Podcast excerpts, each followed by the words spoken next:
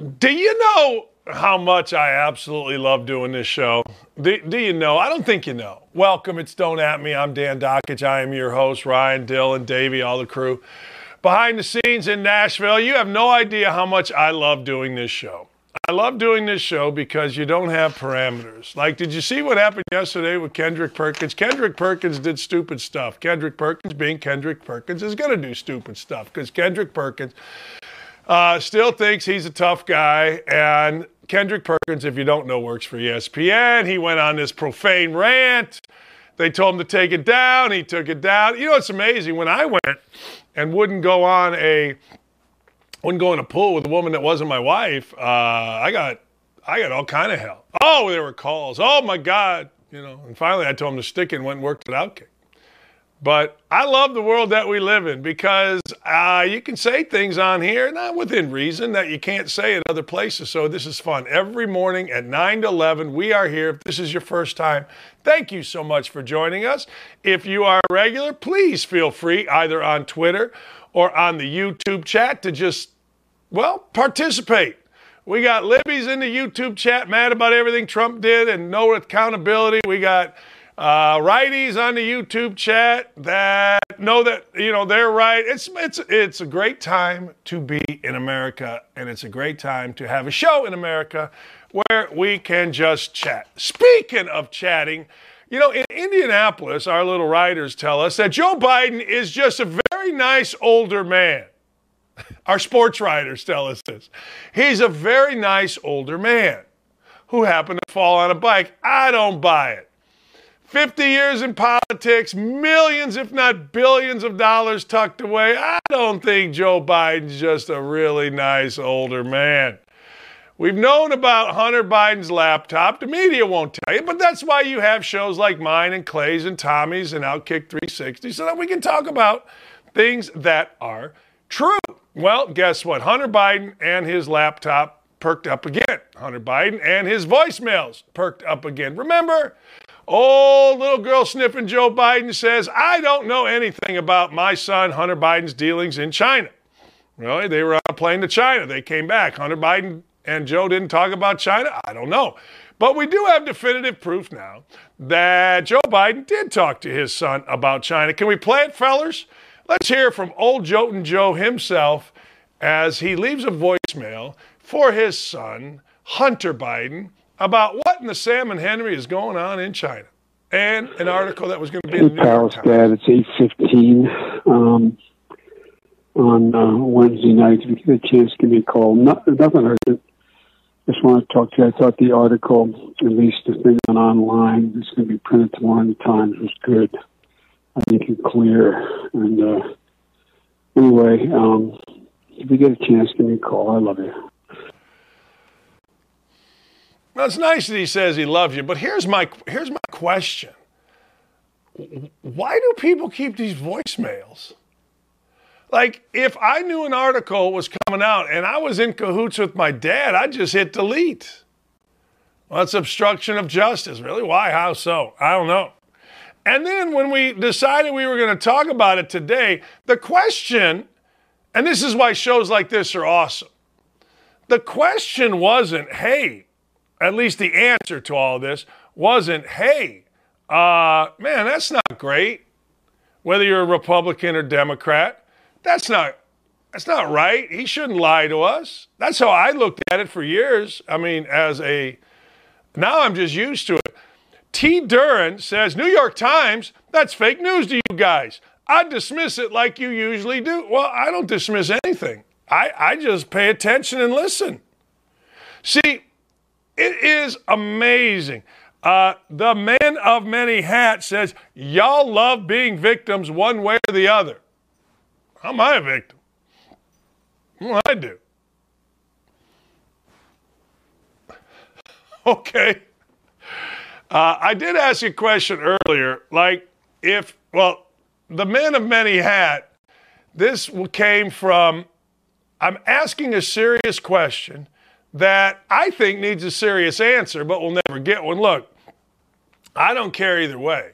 Like, I don't care if you suspend accounts on Twitter or you don't suspend. I, I don't matter to me. I don't get into free speech. I don't get into nothing. But having said all that, didn't there used to be rules on Twitter? Didn't there used to be violence, hate, and you'd get suspended? What's with all these folks on Twitter talking about killing many people, certainly a U.S. Supreme Court judge, and still being on Twitter? What's this about little, well, not little, little, yes, but older adult men my age at gay pride parades riding around naked with little tiny wee wees? We've seen them. Well, it's hard to see, but we've looked. We've gotten out the magnifying glasses, and I think that is a PP. No, is it an umbilical cord? I think it's PP. Maybe they're showers. Or maybe they're growers, not showers. I don't know. But didn't we used to have rules in Twitter? Didn't we used to have, like, hey, look, if you talk about mass murder on Twitter, we got to get you off Twitter. Isn't that the way it used to be? What happened to that? Isn't it like if we uh, showed our peepees riding around in parades in front of little kids or twerking naked or being in a rabbit costume with only the head, nothing else on. What didn't we used to get rid of that on Twitter? I don't care either way. I'm just asking a question. Maybe it's just maybe I don't know. Maybe it's just if you are on the left. I'm not sure. Maybe it is, maybe it isn't. I don't know. Seems like it is to me. Of course it is. We all know that. Of course. Come on. Pull this, it plays jingle bells. I got one guy on Twitter who has sent me 27 tweets yesterday, and I haven't looked at one. He's mad. He's bigly mad. He tried to change my mind. One thing I learned is uh, you don't really change my mind, and I ain't going to change your mind. One also thing I've learned is y'all are nastier about politics than you are about basketball. Anyway, I appreciate you paying attention. I appreciate that every single day we get a Joe Biden dumbass moment. It's awesome. It's real and it's spectacular. Thanks to my friend Dave Carroll, will be another great show. Give us some truth, Double D. Well, the truth of the matter is, you can do anything you want as long as you're on the left with social media platforms like Twitter. I hope Elon Musk gets in there and is fair and balanced. I hope Elon Musk gets in there. And you know what? If you do things that are incredibly uh, murderous, like we've seen. I mean, I'm talking about murderous. We got, you know, how is it possible that we allow some little crazy people to say we're going to murder Supreme Court justices, particularly as one's already tried to? Somebody's already tried to get to Judge Kavanaugh's house, gets out of a cab. Next thing you know, what did the guy think? There wouldn't be U.S. Marshals? I'm telling you, these people are out of their freaking minds. Jill Savage said it yesterday. They're out of their minds, mentally unstable. But that's all right. So we don't think that even though there has been an assassination attempt, we don't think that we should ban folks from mass murder threats, mass murder of Supreme Court justices. We don't think so. Six or more, I mean, it's got to be a mass murder, right? Let them go, they say. They're on the left. They're peaceful. Really? Let's get into some deporte, some sports. New lawsuit. New lawsuit coming for the Texans. New lawsuit. What does that mean? Well, look, the New York Times had an article about Deshaun Watson, and in the article, it talked about how the Texans provided hotel rooms for Deshaun Watson to get massages. Now, there are a couple ladies that say, hey, look, you enabled Deshaun Watson. Who brings a non disclosure agreement to a massage? Do you? I mean, when you go get a massage, and I've only had a couple, I'm not the most comfortable guy getting a massage. I'm not. Uh, but if you go get a massage or when you've gone to get a massage, any of you bring an NDA, non disclosure agreement for you liberals out there? Anybody? Like, did anybody ever say, hey, look, before you rub my back, before you get down into those hammies, before you get my neck going, here's an NDA. You can't disclose what we're doing. Have any of you ever made a massage therapist cry? That's what Deshaun Watson has done. There's all kind of jokes there. I get it, right? I mean, I understand. And usually I go with them, but my jokes fall flat sometimes. But you know what I'm saying? Um, the answer is probably no. The answer is probably no. Uh, I would say that 99.99999999999% of people that go into a massage, you know, you go to Massage Envy or you go to whatever these places are and you hand a lady, this is a non disclosure agreement, you cannot tell the world what? How big it is? What moles I have? How hairy my back is? What? What's the problem? Well, they're saying this lawsuit that the Texans enabled Deshaun Watson, thus hurting the women that were giving the massages that have filed suit, the four that are left. Be interesting to see. A lot of people feel this will be thrown out. I have no idea whether it'll be thrown out. I'm not a lawyer. I've asked some lawyers. The number one thing involved in this lawsuit with Deshaun Watson is did the Texans know he was being sexually explicit, hurtful, rude, whatever words you want to put in there. Did they know his shenanigans? And if they did, after they knew, did they continue to provide uh, rooms, non disclosures, legal counsel, whatever? That's the bottom line. And I guarantee you, everybody shut up with the Texans, and this thing, at least from the Texan side of it, will go away. Let's go the other way. Today seems to be, or tomorrow, maybe it's announced late today, don't know. Uh, punishment day for Deshaun Watson. There are rumors out there that Deshaun Watson will get a permanent ban with a minimum of one year. That'll be very, very interesting. I think people feel like that's coming. Here's where it gets interesting for me.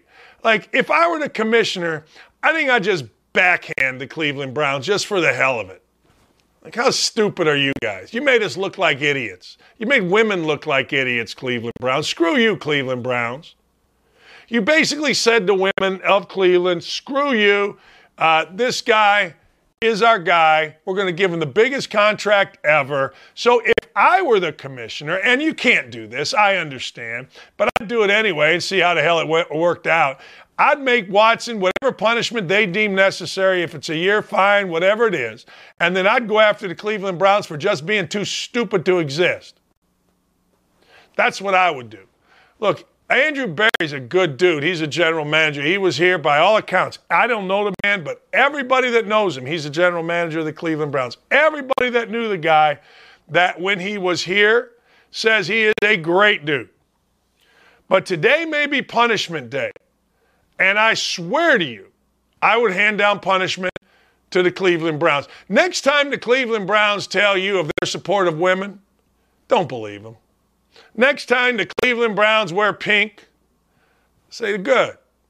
Next time the Cleveland Browns align themselves with anything honorable, I was going to say something and then I didn't want to have to delete it. Take a whiz. Oh, man. The Cleveland Browns are full of crap. Now, it's not their fault that Deshaun Watson did what Deshaun Watson did. It's not their fault. They didn't do it. Watson did it. We all get that, right? But the fact of the matter is, they said, ah, screw it. And then try to lie to everybody and say they did their due diligence. They didn't do squat. They saw the opportunity to get a top five quarterback. They short loaded the front, million dollar, $8.9 million signing bonus, million dollar salary. They knew the dude was dirty as hell, and you can tell it by the contract they gave him. And I haven't heard one woman in Cleveland say squat. Mary Kay Cabot is supposed to be this writer. She, she hadn't said nothing. Everybody's afraid. Everybody's afraid of big bad Deshaun Watson. I say it damn near every day on this show, and I don't understand why. Why in the hell is Mary Kay Cabot, the female writer for the Cleveland Browns, not all over this? Where's Christine Brennan? Where are all these so, uh, Nancy Armour who were so mad when I wouldn't go swimming with a woman that wasn't my wife. I haven't heard squat from these ladies. We all know why. Older white guy, easy. Chicken blank white media, and that includes the women. Where are you? Drives me nuts. I'm for you. I live with strong women. I only hang out with strong women. I know what strong women are saying, and they're saying through me right now, where the hell are you? Well, we're going to wait, Condoleezza Rice. Condoleezza Rice always got an opinion on everything else. We're going to wait. Please. Does anybody ever defend women? It's unbelievable. Uh, this is the absolute non story of the world, right? Look at Perwinkle. Keep them coming, baby. I haven't read one of your things, but I love the fact that I got this guy on Twitter named Perwinkle. He must send me 100 tweets a day with all this stuff, and I don't read none of them. I see Perwinkle. I know it's slanted. I'm out of there. Let's go back to sports. Uh, Kyrie Irving opt in for 36.5 million. Really? Oh, what a shocker. Oh my God, I did not see that coming because you know Kyrie Irving can go make 36.5 million from other places. My ass. Kyrie Irving, what's he do? Play half the games? Kyrie Irving wasn't going nowhere. But here's the deal with the NBA media, guys like Shams and Woj. They got to give you enough crap because Kyrie Irving and his agent, they're big time people. So they got to tell you, well, there's a possible sign and trade. Really? No, there wasn't. Look, I put insider on my bio, and I'm only an insider when I want to be. There wasn't no sign and trade here.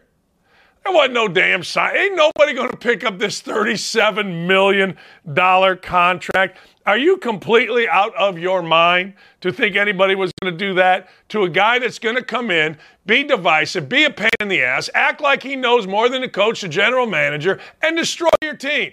Now, back in the day, it wasn't like that. Back in the day when he was riding shotgun with LeBron, dude hit a shot. But Kyrie Irving's always been this way. I remember guys at ESPN that went to Duke telling me, yeah, when he was at Duke, he was driving like a Benz. Something like that. Don't at me with crap. Kyrie Irving wasn't going anywhere. Kyrie Irving, well, you know, his best friends. Oh, okay. So last year he played, listen to this from Kyrie Irving.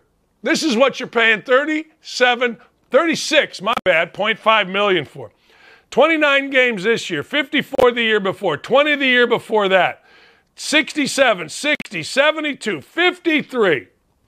Dude's never played. Listen to this. Kyrie Irving has played one, two, three times in his 11 year career. One, two, three, four, five, six, seven, eight, nine. I knew that. Three times in his 11 year career, he's played more than 70 games. This guy. Give him 36.5 million. That's not the worst contract. The worst contract's Malcolm Brogdon getting 30. First, Malcolm Brogdon can't play. Second, Malcolm Brogdon never plays more than 55 games in a year. The NBA is fantastic, baby, and I ain't mad about it. I can hear it right now. You're just mad, Doggett. You're an old white guy. You're mad. No, I'm not mad at all. I think it's great. I think it's awesome. Kyrie Irving making $36.5 million to play 55 games a year is awesome. Good for him. But don't tell me there was any kind of garbage going any other way. Don't tell me there was any other crap. Don't tell me there were other teams wanting to sign and trade. Don't even think about it because it ain't true. Who is signing and trading for that guy? Raise your hand. I'd stick this thumb up my backside before I'd raise my hand. I ain't getting Kyrie Irving. There is zero chance I want Kyrie Irving on my team. Zero. Nada. All right. I like this stuff. I don't know if you like it or not, but I like celebrity boxing. I ain't paying for it. I ain't watching it, but I like it. Explain that one to me. Let me explain. A few years ago, when Frank Gore was with the Colts, I did my radio show from right outside the Colts building. The, the Colts did their training camp at their facility. So I'm doing my radio show. Camp had just gotten over. I got like an hour left, and I had a bunch of Colts players on during the previous two hours. Everybody pretty much gone. Frank Gore comes on over, just sits down, just wanders over, just sits down. Hey, Frank, how you doing? He don't know me. He goes, good. Hey, you out here all day? I go, nah, just till three. You do this every day? Yeah. He goes, hey, and we start talking. I go, you want to come on the air? He goes, sure. Puts a headset on. We did a little interview. But it wasn't even that. Frank Gore was cool as hell. I'm all in on Frank Gore. I don't know him other than that meeting. Seemed like a guy just looking for a friend in a city that he just came to. And this face is that guy. Not only am I the 13th contraceptive, I'm the face of happy. I'm the face everybody comes to and says, "Hey, Double D, how you doing? What's going on? Let's have a beer." And I say, "Yes." So I love Frank Gore. What does Frank Gore have to do with this? Well, Frank Gore, in my opinion, is the prototype for the celebrity boxing. He's already boxed like three times. So now we got Le'Veon Bell and Adrian Peterson. And this is why Adrian Peterson, this picture right here, is why Adrian Peterson is going to beat the living you know what out of Le'Veon Bell. Le'Veon Bell, big mouth. Just a mouth. Great running back. I remember when I told everybody, best running back in the league. I love this patience. Boom. But you see the guy on the right? I got to believe that hitting Adrian Peterson would be akin to hitting a brick wall. Not this wall. No, that's drywall. Uh uh-uh. uh. i am talking about a brick wall. I'm talking about the kind of brick wall that my man Ryan probably went up to talk to in London and got his damn camera stole kind of brick wall. True story. He was in London. He went up to see a house. Lady and man came out. It's a brick house, I assume. You punch that house because you're mad you got your camera stole? Ryan, don't punch a brick wall. Don't punch Adrian Pierce. Guy in the left, mouth. Guy in the right, brick wall. I'll take the guy in the right. In fact, if there is gambling, these two are gonna these two are gonna box probably next week in the crypto center. Uh, it used to be Staples. I'll bet on Adrian Peterson today, tomorrow, the next day. I don't know when it's coming down. I don't care. If it's next month, if it's next year, I'll bet on the guy that looks like Adrian Peterson against the big mouth guy today, tomorrow, and the next day. I feel like Adrian Peterson is one of those guys that you got to kill to beat. you know what I mean? I know there's a bunch of kids jokes in there, but I don't kid around. I don't I don't make fun of kids getting hurt. You know what's really good to see speaking of Frank Gore? It's good to see the U, the University of Miami football program back in business, baby. Yeah. That's right.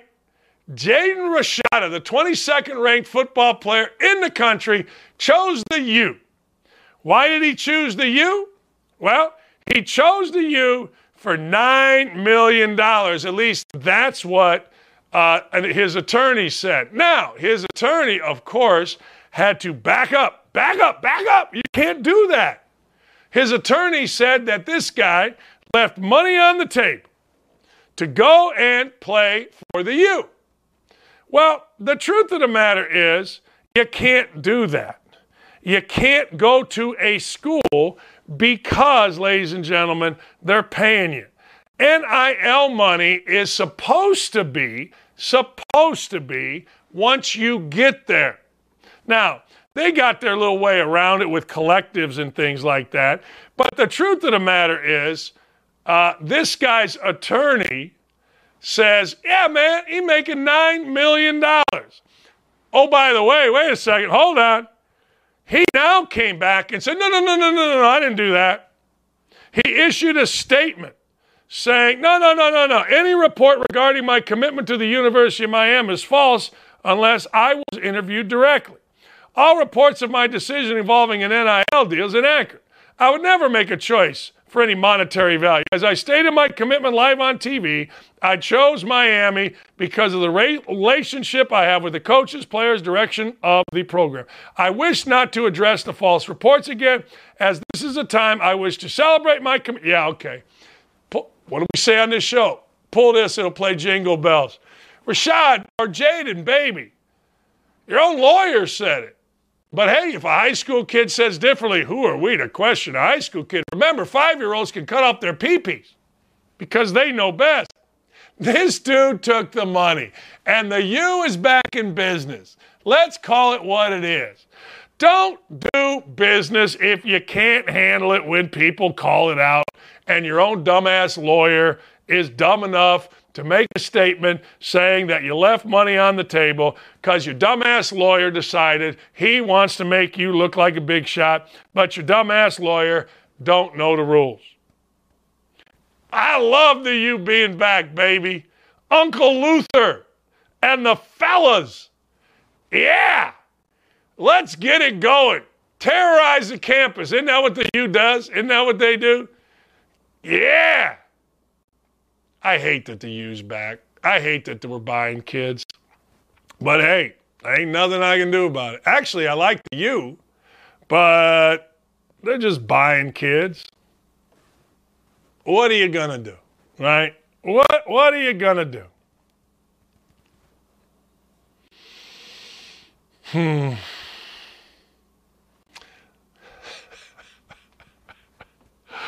Brittney Griner appeared apparently has a court date set for Friday. And at that court date, at least if you believe the clowns in the media, she's going to get another six month sentence, which is going to put right at that time a total of 10, uh, excuse me 11 months in jail for bringing vape. Now I got to tell you, there have been two things that have shocked me in terms of this show and the reaction to this show. First and foremost has been the reaction to Brittney Griner. Man, most people are saying, well, she's getting what she deserves. Really? 11 months for bringing just some THC to an airport? Well, she knew what she was doing. Maybe. Well, Dakich, you said you were with punishing. I was. I mean, a couple days. Certainly not a year damn near after this whole thing is done. I mean, what the hell? This is why elections have consequences, man. This is why when you're weak, and I know even my colleagues here and the other places get mad at me, but when, look, Trump was in town, people were fearful because he was crazy. He was, he was an idiot, Trump. But he had to respect if, if, if for only out of fear. I mean, those guys got in trouble in China for crying out loud, stealing where you could lose a hand, and he got him out. And I don't know. I get it. China, Russia, different. Our guy Biden gave 40 million to the Ukraine. Russia's not happy about it, but damn, at some point, somebody has to, and I mean has to, get this woman out. Look, I get it. You know, other countries have laws and they stick to them fine this 11 months, man, five right now. The other thing I've been shocked at, and this happened yesterday, is the reaction to prayer. I guess I shouldn't be surprised because although I really like Twitter and although, you know, I look at Twitter to see how many people have watched our show, that in YouTube, I shouldn't be surprised by anything completely idiotic. But the fact of the matter is, so many people are like, well, how you want to pray, Dan? I don't know, man. I just think we should have prayer. I ain't mad about prayer in school. I ain't mad about prayer. I ain't mad about prayer. In our world, and I'll get to this at 10 o'clock, in the world we live in, uh, if you want to listen to clowns, actually 10:30. If you want to listen to fools, drag queens in schools are fine. Prayer in schools is bad. Think about that. Just for a second. Drag queens in schools, in front of little kids, fine. Prayer, oh my God, we got to fire you. When you look at it from that perspective, it really is amazing how stupid we've become, how scared we've become. And you know what? One of the great things about being old is I don't give a rat's ass. And I'm going to say what I know to be true. I would rather have prayer in school than drag queens in school. If that offends you, tough shit. That's how I look at it. I've got kids. I would much rather them have to pray at Zionsville High School than take time out of their class day to watch some dudes dressed up like women, half dressed, uh, in a show where kids tuck bucks and learn to tuck bucks. That's just me. If you don't like it, go to Twitter and rip me if you'd like and call me all the names you want to call me. But I think most reasonable people agree with me. So, Twitter excuse me, so prayer in school bad, drag queens half naked, shaking their ass, good. Okay. It's not okay. It's horse shit. Sorry for cussing. My bad. Uh, 9.30. We'll change the tenor. Uh, yesterday on my show in Indy, we started talking about whiny songs. I got the five whiniest songs, and there is no debate on number one. There's a debate on a lot of other ones, but there can be no debate on the number one whiniest song in the history of the world, also 10 o'clock, the great Rob Dibble. Yeah, the nasty boy. Love dibs. Then we're going to talk about the Supreme Court and it being smart enough to say, look, Coach Kennedy, you can pray. Now, if the Supreme Court would go ahead and ban drag queens in our schools, that'd be great. Be right back. Man, I'm fired up. Sack the hell up and don't go anywhere. Don't at me. We'll be right back after this. What a world, man. I know everybody's whining, but a guy named Bradley Beal, who most of you don't even know plays basketball, is going to get a five year, $251 million contract. What a country. How can people bitch about this country? Anyway, all right. Here's the backstory. When I was a kid, I'm a lonely kid. In fact, Dan Patrick last night, yes, that Dan Patrick, sent me a text that says, You're a very lonely man. It was a mil- it was like what time did about eight nine o'clock. I was going through who to get on the show today and all that stuff, and I saw Patrick, and he's a friend of mine. I just sent him a text that said stud. He said, "Help me with this." I don't have a gambling problem. I said, saw your name in my contacts. Text first thing that popped in my head, you're a stud. He texts me back at 6 a.m. You're a very lonely man. I am. And I was a very lonely child. I don't like people. I don't like being in crowds. I'm very shy. True story. If I go to a party, I sit in the back. I'll have beers. If it's just us hanging at a bar, I'll hang, I'll talk. It's great. But if I don't know, people, I'm very, very reserved and shy. So, when I was a kid, all I wanted to do at my house, 1620 West 54th Avenue, Gary, Indiana, was play basketball on this slab of concrete at the top of my driveway. We had, you know, classic house, right? Little house in a little neighborhood, a driveway, you know, just went like that. And at the top, it was flat. All right? It was flat. And um, you couldn't sh- you could barely shoot a free throw so it was like almost 15 feet long four feet on each side you know it wasn't very big. So you know but it was my it was where i would turn on the radio wls out of chicago and i would shoot all day. Make up scenarios you know do all this stuff. It, that little slab was where i hung. And that radio is what i freaking clung to every day. And if somebody came down to shoot baskets with me, I'd get pissed because I want. I, I don't want to talk to anybody. I just liked my own little dream world. So it led me to a career in knowing top 40 radio. So, what are the whiniest songs ever? First, number five, anything by Dan Fogelberg. If Dan Fogelberg, the leader of the band is tired and the eyes are growing cold. And my blood runs through my. And maybe great lyrics. It may be great lyrics. But I got to tell you. So I'm at Indiana. I'm a basketball player. I'm a freshman. I'm in the car with a sophomore, Chuck Franz. Love Charlie. Radio, I don't know Dan Fogelberg. Look, when I was coming up, it was WLS or Super Freak by Rick James. That's it. Or Shake and Dance with Me by Con Funk Shun in my 8 track player. That's it. Con Funk Shun 8 track, Rick James 8 track, WLS. I didn't know Dan frickin' Fogelberg. So Chuck Franz turns this on, and, and that's apparently what Indiana basketball players listen to and my head was shaking.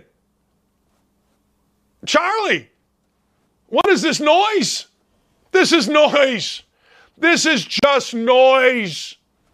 Leader of the band is tired and his eyes are going cold. And his blood runs through my instrument and my song is in my soul.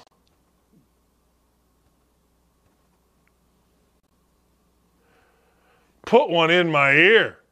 And it does, and now a lot of you are going to argue, well, you know, Dan Fogelberg is an America.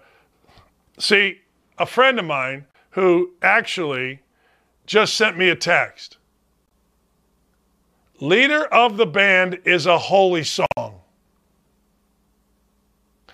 This is a Balkan stud sending this to me. This is the manly, this is a man just sent this to me that yesterday sent me a text saying he ate a complete jar of olives. This is a swarthy guy. He's got back hair for days, this man. And he is telling me that Dan Fogelberg is, uh, this is a holy song. Huh? Swat!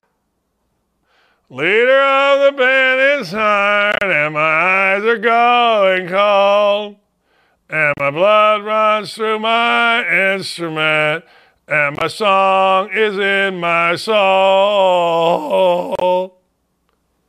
It's not a holy song. Let me see what else we have here. There's a there's one I actually sort of almost liked. It talked about meeting his girlfriend and hard to say where love went wrong. It's hard to say just when it's so hard. Auld Lang Syne. Anything by Fogelberg is on number five. I think Fogelberg died. I'm sorry to say this posthumously. I would also argue uh, anything by James Taylor, awful, horrendous. See, I like lively. I don't even care if it's bad. I've said this before. You know what I walk into? when my wife is in the bedroom, I'll give you a little insight into the greatness, Ryan and Dylan. When my wife is in the bedroom and we're empty nesters, I rip off all my clothes, and you know what I play? The Big Show.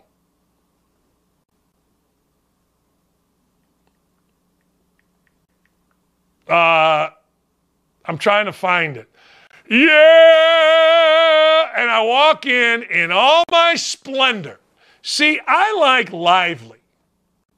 Leader of the band is tired. I'm tired, Fogey. I've had enough, Fogey. Enough. I don't need leader of the band. No. You know what I need? I need lively. You guys talking to me? You guys making fun of me? What do you got? What do you got? Here, this is how I enter the house.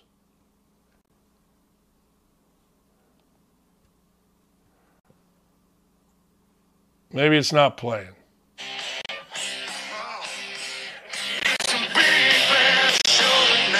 Naked.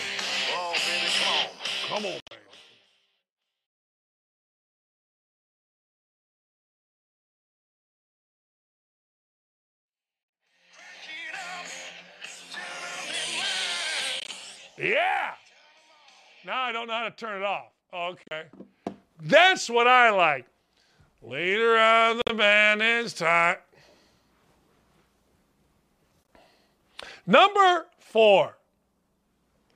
My love.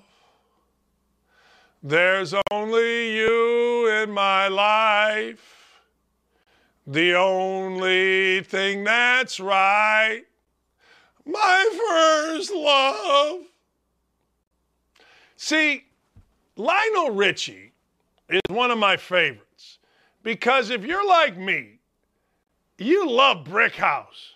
My wife's a badass. You know what? my wife's walk up music is she's a brick house. Oh, yeah, that's right. Fact, I'm going to play it for her when she comes home. She's been gone for a day or two taking her daughter to Boston. But Lionel Richie, for whatever the reason, and I get it, Diana Ross, Lionel Richie, on the surface, hey, look, I'm all in. I'm okay. But the truth of the matter is, my love, there's only you in my life. The only thing that, and also anything by Ambrosia. but my God, Lionel, look, Diana Ross, eh, I'll listen to Diana Ross all day, every day. And I'll listen to Lionel Richie. A friend of mine went to school, I think it was at Tuskegee with Lionel Richie, guy I played golf with. Said Lionel Richie, when they were in the same fraternity house, could always sling it, always sing it. But man, my love. Now, I think, I think it got cachet because, well, they put it in Happy Gilmore on the ice scene, and everybody loses their mind. All right? But the truth of the matter is,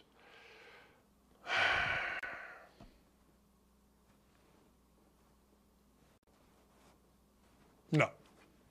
All right. Where are we at? Oh, this might be the worst, man. There's a dude named Robert John, the man with two first names. You know this song. Sad eyes, turn the other way, turn the other way. I don't want to hear you cry. Uh, sad eyes, I knew there'd come, come a day. You can't be serious. This song should be number one. I don't know how it's not. I'm confused by my own stupidity how this song isn't at the top of the charts of the whiniest songs of all time, I got no idea. In fact, in 1979 on WLS, uh, 89 big ones on the big 89 or whatever it was, Sad Eyes was a top 10 song. Sad Eyes wouldn't be a top 10 song if it was the only thing I could listen to taking a dump on a Sunday morning after being out all night on Saturday. I would rather have peace I would rather have nobody bothering me than to listen to this crap. And if you don't think it is, I got something for you. I got a worse one. Lady by the Little River Band, ladies and gentlemen. Oh, I got to be careful playing music. That's right. You're right. I forgot. But I got to tell you, Dylan, the big show is good. A friend of mine says Handyman by James Taylor is elite.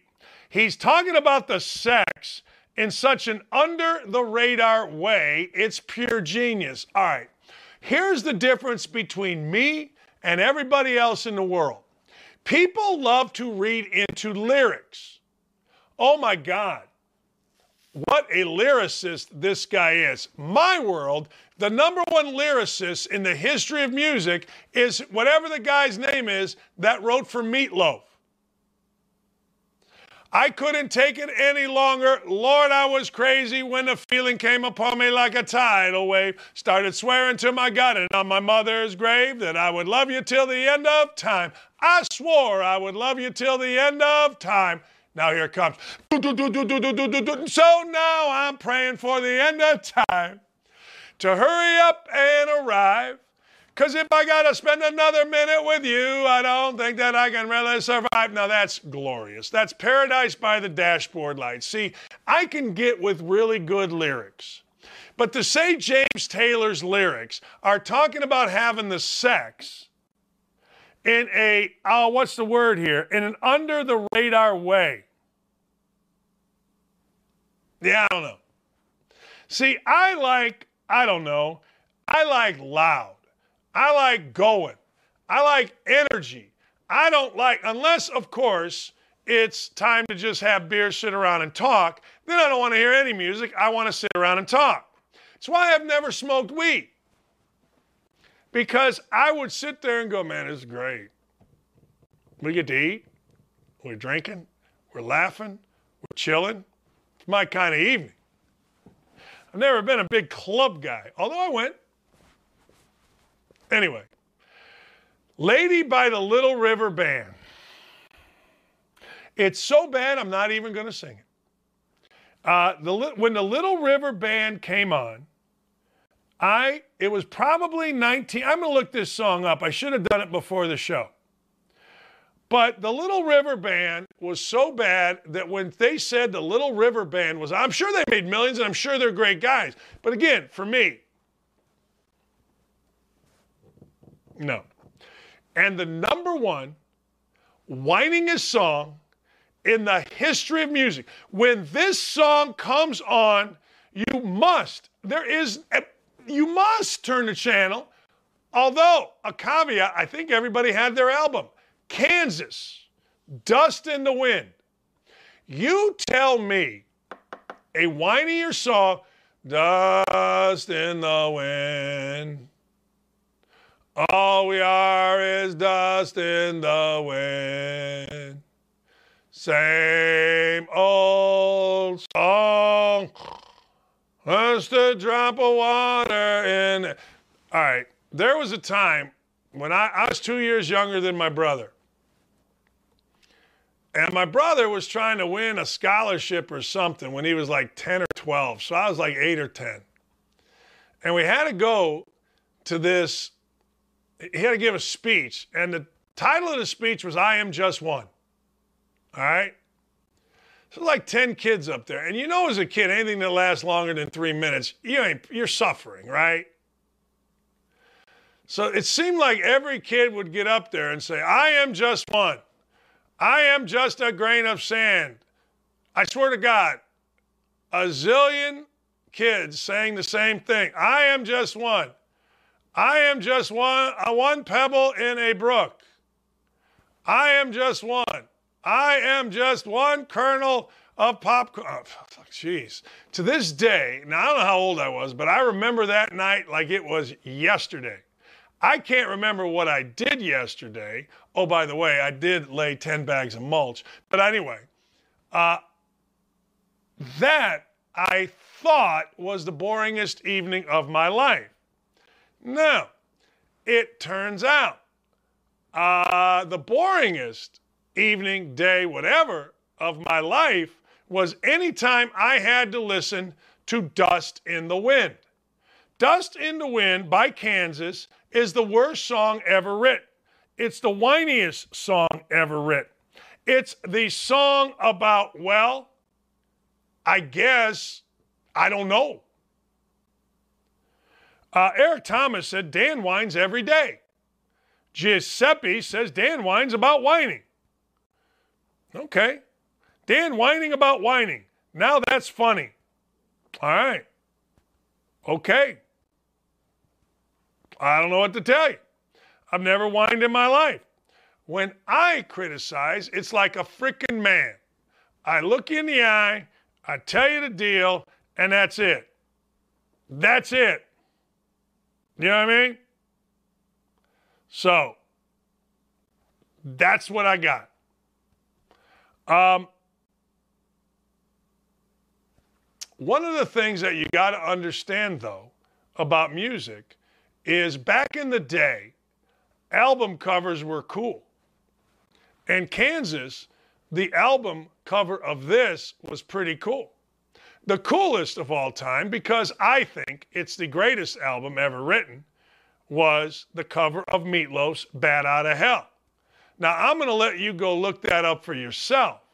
But the truth of the matter is, Bat Out of Hell, Meatloaf, whoever the hell wrote. One time on my radio show, I said a Meatloaf is a lyrical genius, and every long haired freaky people, well, you don't know music, Dakich, because so and so wrote all the lyrics. Yeah, I don't care. Um, it's Meatloaf's name behind it. He, he, you know, if he didn't write it, whoever wrote it, lyrical genius. So anyway, any song by Fogelberg. I would add any. Can we put that back up so we can refresh? any song by Fogelberg. I would also uh, argue that the Little River Band, any song by them, but I digress. Here's a story. My Little River story was in Huntington, West Virginia 20 years ago, walking by a bar, hearing reminiscing. Sounds good. Walk in. Bouncer says 10 bucks. I'm like, Little River Band cover is 10 bucks? He's like, no, this is the Little River Band. Walking through the park and reminiscing.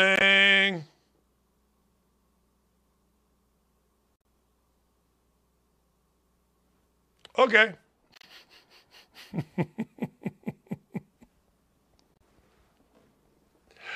man, oh man. Hey, if you can see the Little River Band for 10 bucks, but you're right, a cover band in Huntington, West Virginia playing the Little River Band cover songs, I don't know if that's worth 10 bucks, but that's all right. Um, so here you go. Any song by Fogelberg, leader of the band is tired.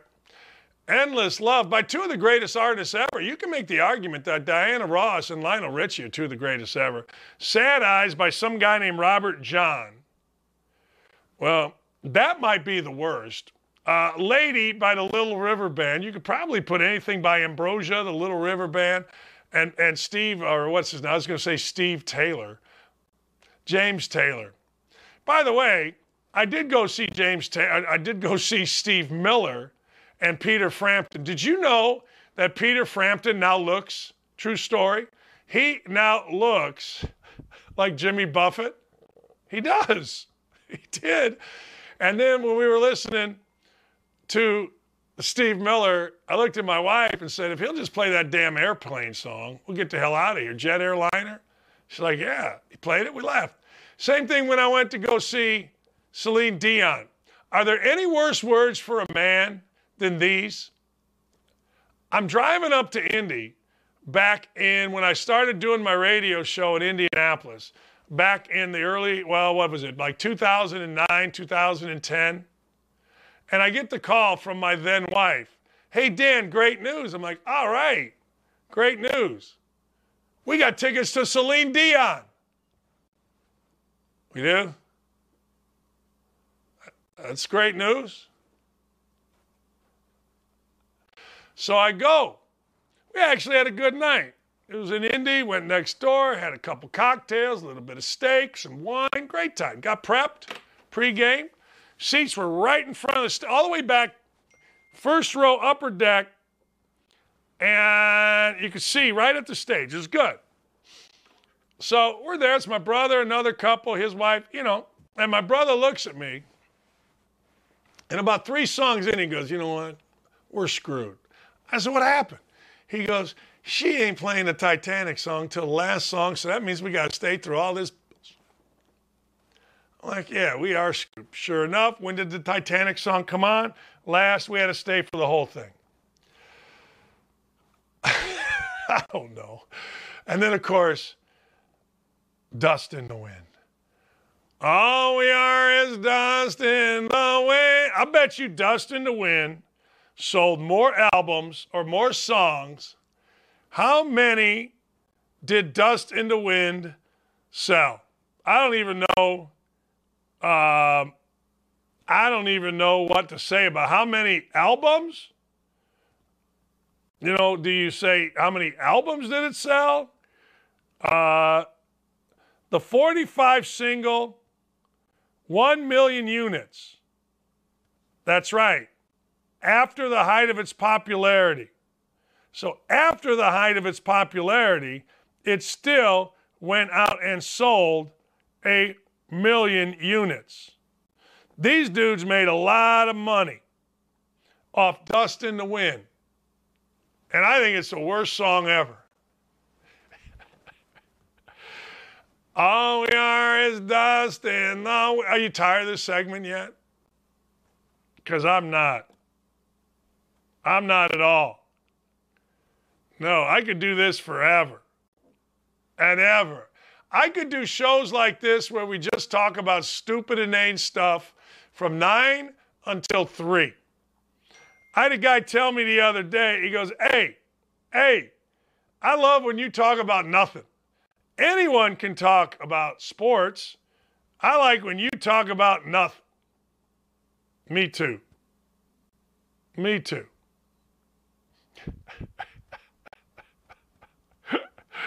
Anyway, all right, we come back.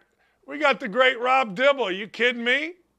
Look, in an era where, I don't know, everybody whines or everybody's got something to say, Dibs was one of the great relief pitchers in one of the great in the history of baseball relief pitching groups. They were the Nasty Boys, Norm Charlton, Myers. That was Myers' first name. Norm Charlton, Myers, Rob Dibble. Rob Dibble once threw a baseball from the mound to center field. Rob Dibble had passion. See, I like guys like Rob Dibble. One of the reasons that I can't stand, well, one of the things in this world that I can't stand is quiet people. Like people that just look at you. Don't look at me. Do something. Sing something. I just, I, it's just not my thing. All right, when we come back, dibs. Based on the numbers on Facebook, I don't think that segment went great. But I ain't even mad about it because, frankly, we got dibs coming up next. We'll be right back. That's it. I got to take a break. We'll be right back with more on Don't At Me across the Outkick Network. I'm going to get this out of the way. There is no Reds Hall of Fame without the Nasty Boys in it. All three Randy Myers, Norm Charlton, and my man, Rob Dibble. I'm getting that out of the way early, Dibs, because it's ridiculous. Um, anything else? like, has anything transpired? No. They don't even they they, they actually uh, send Norm, Randy, and myself uh, ballots for other guys. How about that? What? Hey, you guys vote on other guys into the Hall of Fame, but you can't get in the Hall of Fame.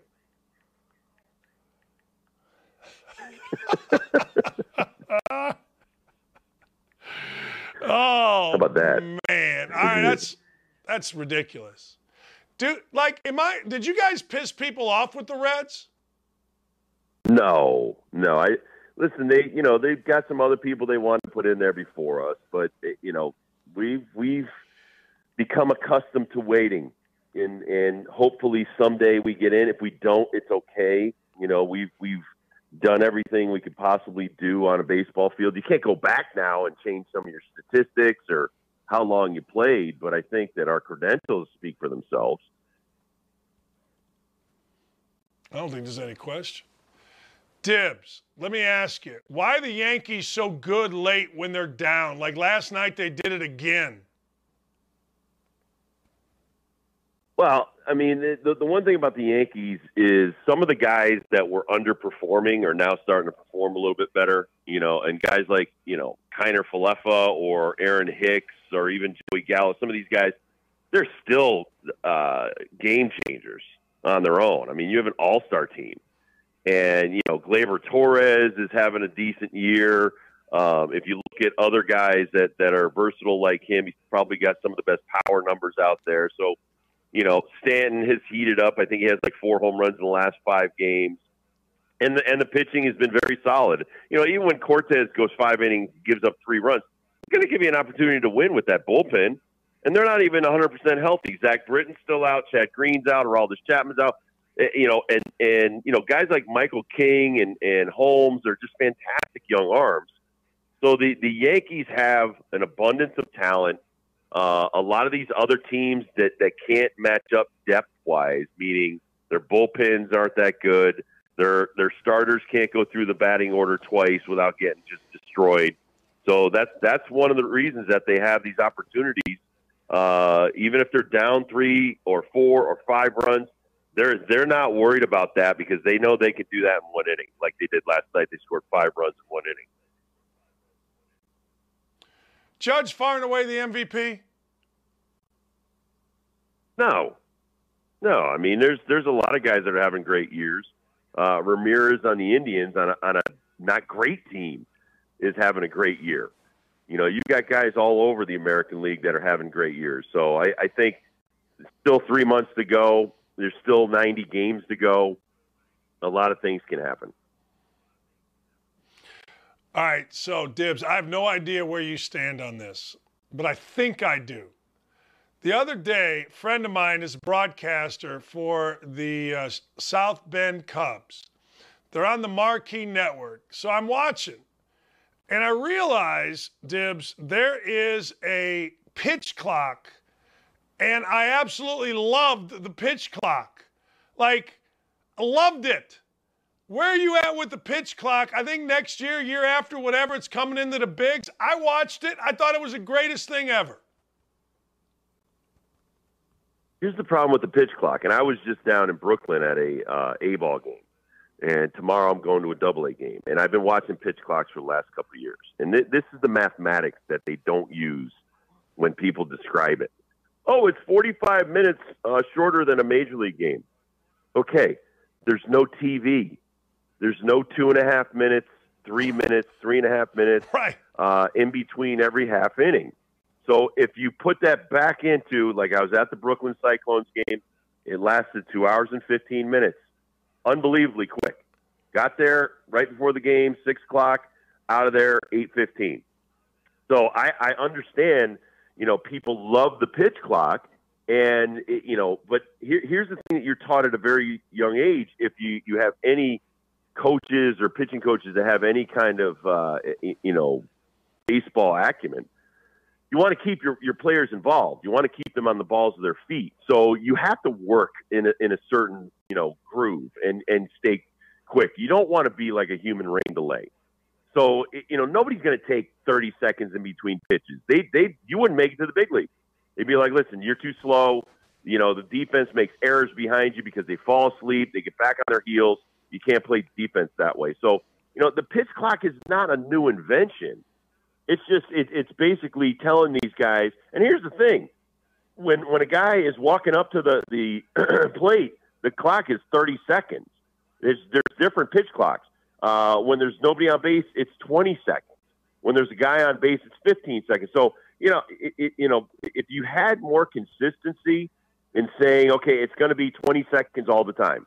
So the batter's got to get from the dugout into the batter's box. I mean, you really want to speed things up. Guys can't be like, you know, uh, lollygagging it from here to there and things like that. So I, I have no problem with the pitch clock. But honestly, the way I was taught the game, and if you ever watch the Tom Browning outing, it was, uh, you know, two hours, two hours and 10 minutes. If you ever watch the best pitchers in baseball that throw strikes, uh, get in, get out, uh, go hard, you know, um, th- those are the guys that, that do very well because their defense is in tune with them and they don't need a pitch clock. I get that. No, I totally get that. Would you, as a pitcher, be affected by the different times? Would that even factor in? Uh, and, and do you, you you train pitchers? I mean, do you talk to them about, hey, look, don't even worry about it. Just just pitch. If you pitch like a human being and not a human rain delay, you're going to be fine. I mean, how, how does it work when you're trying to teach kids coming up? Listen, I, I teach them to throw strikes first. I'm not worried about pitch clocks. Yeah. kids, uh, and I'm teaching kids Yeah. from eight to 17 years old, and I'm like, throw it over the plate, two and zero, three and one. Let your defense help you, and the only way your defense is going to help you is by throwing strikes. So, if I could get through the first part of teaching pitchers what to do, um, the the pitch clock would be easy. I, I don't think it would affect them. Uh, it wouldn't have affected me. You know, I, I didn't think of anything except me and the batter and doing my job. So I, I, think, you know, pitch clocks, uh, you know, limiting the um, guys going out and talking to the pitchers and stuff like that. I mean, I'm listening to a game the other night, um, and and I watched all the Mets and Red Sox and Yankees games, and and you know, watch even the playbacks the next day when they cut out the commercials. And you know, I'm listening to the announcers talking about, well, you know, you can't go out and talk to the pitcher, and oh my God, that's you know, that's uh, a visit to the ma- such garbage. It's just complete garbage because part of what you're doing is trying to slow down the other team. And if we if we can slow down the other team, and and it's it's just the same thing you used to do in basketball. It's the same thing you do in football. You know, you're you're trying to slow down the other in, in the neutral zone defense in the NHL. It's all part of the the game planning and and how you're trying to win the game. So, you know, if, if I were to tell the kids, hey, by the way, you have a pitch clock, 15 seconds, 20 seconds, you know, you, you gotta you gotta pay attention to that stuff. These kids would be out of control, be out of control.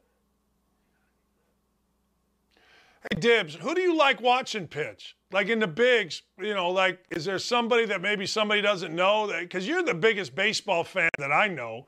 Uh, who do you like watching? Um, I mean, there's so many guys. The Astros have a lot of great pitchers. Uh, you know, Yankees. I I love Nestor Cortes. You know, a guy like Nestor Cortes is a guy that has to use three to five pitches, change speeds from 75 to 92 miles an hour. That's a pitcher. That's a guy. He doesn't walk a lot of guys. He uses his defense. He pitches the contact. Um, but I, I think at this stage of of their careers, Justin Verlander is probably the best pitcher in the major leagues with Adam Wainwright, Michael Wacha, uh, guys like that. I mean, they're just absolutely phenomenal to watch. They don't walk people, they have to pitch to contact. And that's the way I was taught. You know, even though I was a power pitcher, I was taught listen, if, if a right handed hitter's up, and when I came up, I had to face the Mike Schmidt, the Dale Murphys, and the, and the power hitting right handed guys, the Pedro Guerreros, uh, people like that. So, uh, Andre Dawson, Ryne Sandberg. Those are the guys that Pete, Pete Rose was like, hey, go get that guy out. And so it's, you're not just going to throw 98 by anybody. They're going to hit it. I mean, Aaron Judge, Stanton, these guys, uh, the, the kid that plays shortstop for the Pirates, six foot seven, they're athletes. They, they can hit 110 mile an hour fastball. Don't kid yourself. So for me, I was always pitching to contact. I was always throwing 95 miles an hour off the plate on the left hand side, uh, you know, towards the first base uh, bag on a right-handed hitter. He's going to ground it to my oh future Hall of Fame shortstop, who's going to throw the guy out at first. And that and that was the mental, you know, I, I was always visualizing that kind of stuff. If I got inside on somebody's hands, I'm going to snap the bat off in his hand, or I'm going to jam him. He's going to pop it up. He's going to ground out. So you know, one one of the reasons why I was effective wasn't trying to strike guys out. It was trying to not throw so many pitches. So if I could throw one pitch, get a ground ball, get a double play, get out of an inning, that's what I teach kids. You can have one out guy on first, you're one pitch from getting out of the inning. That's what I try to teach. You know, and everybody's like, well, I want to strike everybody out. Yeah, well, you're going to wear yourself out. If you watch pitching now, guys average 20 pitches per inning. You know how I was taught? Throw 10 to 12 pitches per inning. And you're going to last through seven or eight innings. So, you know, the best pitchers are the guys that throw the fewest amount of pitches. The guy I respected the most and I think was one of the greatest pitchers of all time, was Greg Maddux. And if you look at some of his numbers statistically over the course of his career, averaged 77 pitches per nine innings. Think about that today 77 pitches per nine innings. These guys throw 77 pitches in three innings, four innings. It's, it's, it's just trash because they're being taught by people that don't know the game. They don't know about economics. They don't know about, you talk about analytics. Analytics is three pitches three outs, that's the best way you can, you know, pitch an inning. You know, people are all, you threw an immaculate inning, you struck out, you know, three guys on nine pitches. Honestly, honestly, Dan, I wish I could have thrown three pitches and gotten off the field.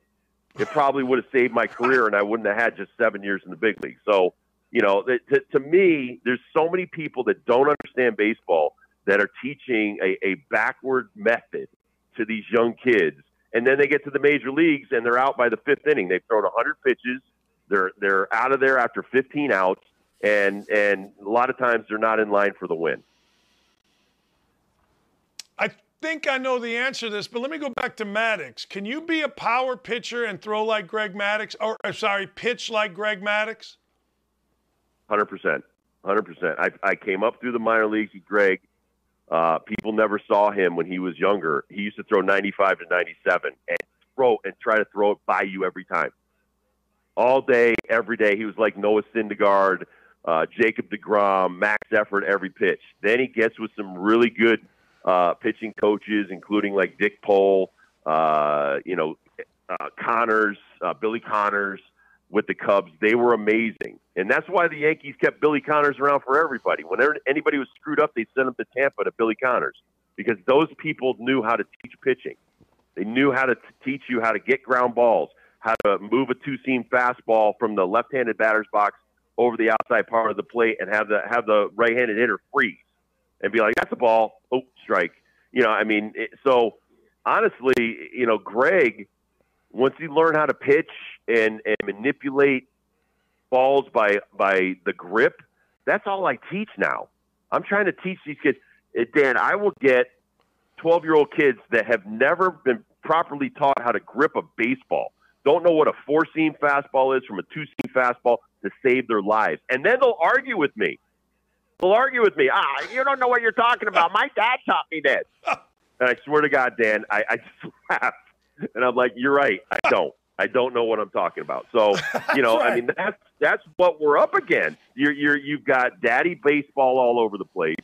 Uh, you got oh my God, go to YouTube, go to TikTok, go to Instagram, watch the ridiculous videos. I'm going to tell you a video I just watched the other day. This guy's complete garbage. Whoever this guy is, he's got a kid up. You know the stands like you know for football players or weightlifters, they jump up about you know two feet and they step back down, up and down, up and down to build up their legs. Yeah. This guy has this young kid. This kid's about 10 years old. He's holding his glove hand and he's got him teetering back on this like thing two feet off the ground. And the kid's about eight to 10 years old. And then he has the kid fall off of this thing and throw a pitch, not using his back leg, going to destroy this kid's arm. And it's the most ridiculous thing I've ever seen. And I'm, I'm talking about, I've been around baseball 50 years and I've never seen more garbage. And it's out there, and there's hundreds and thousands of like, oh, this guy's a genius. This guy's an idiot, and he's going to kill these kids' arms.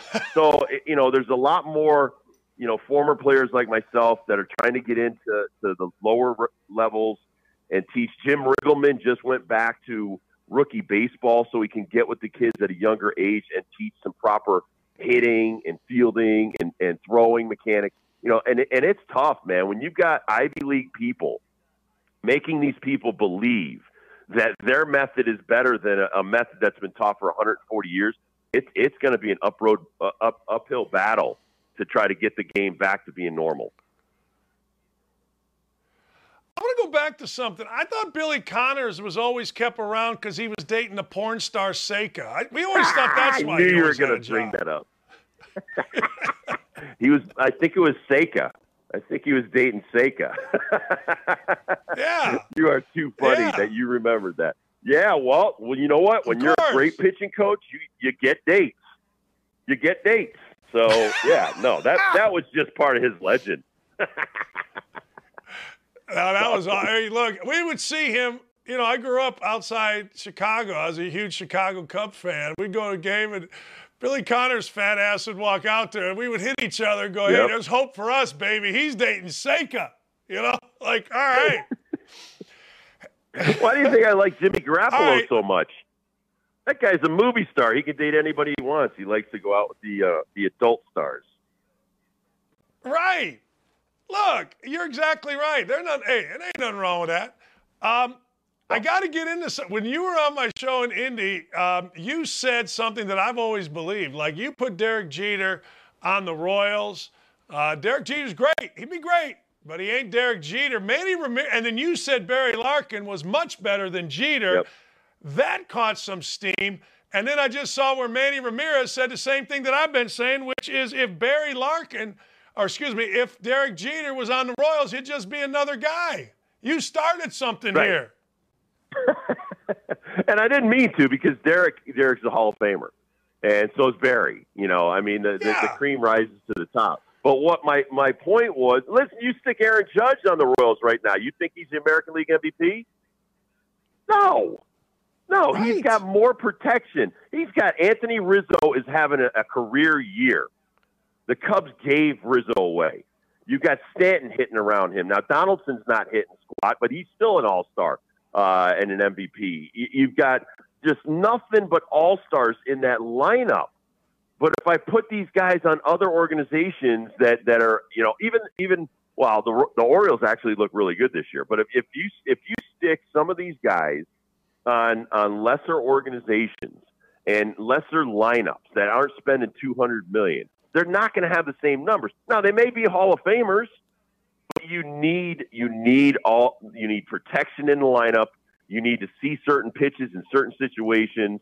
And listen, Judge is amazing, and D- Jeter was amazing, but you know it, Jeter doesn't win all those championships without Paul O'Neill and Scott Brosius and and Louis Soto, Sojo and and Leyritz and all these other guys, uh, Tino Martinez. These guys were just grinders, absolute grinders. So look at you know no no championships for the Yankees in the '80s, even with all the money they spent.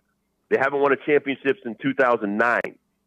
You know, with all the money that they spent, it's not that easy. So you could build super teams. You got you could have super careers, but you know if you stick them on uh, in other organizations, you know it's not that easy. He he he would have had a lot more struggles, and he certainly wouldn't have had the, the guys around him to win championships. That's what I'm saying. And playing in New York and Boston is just different too anymore, right? I mean, no.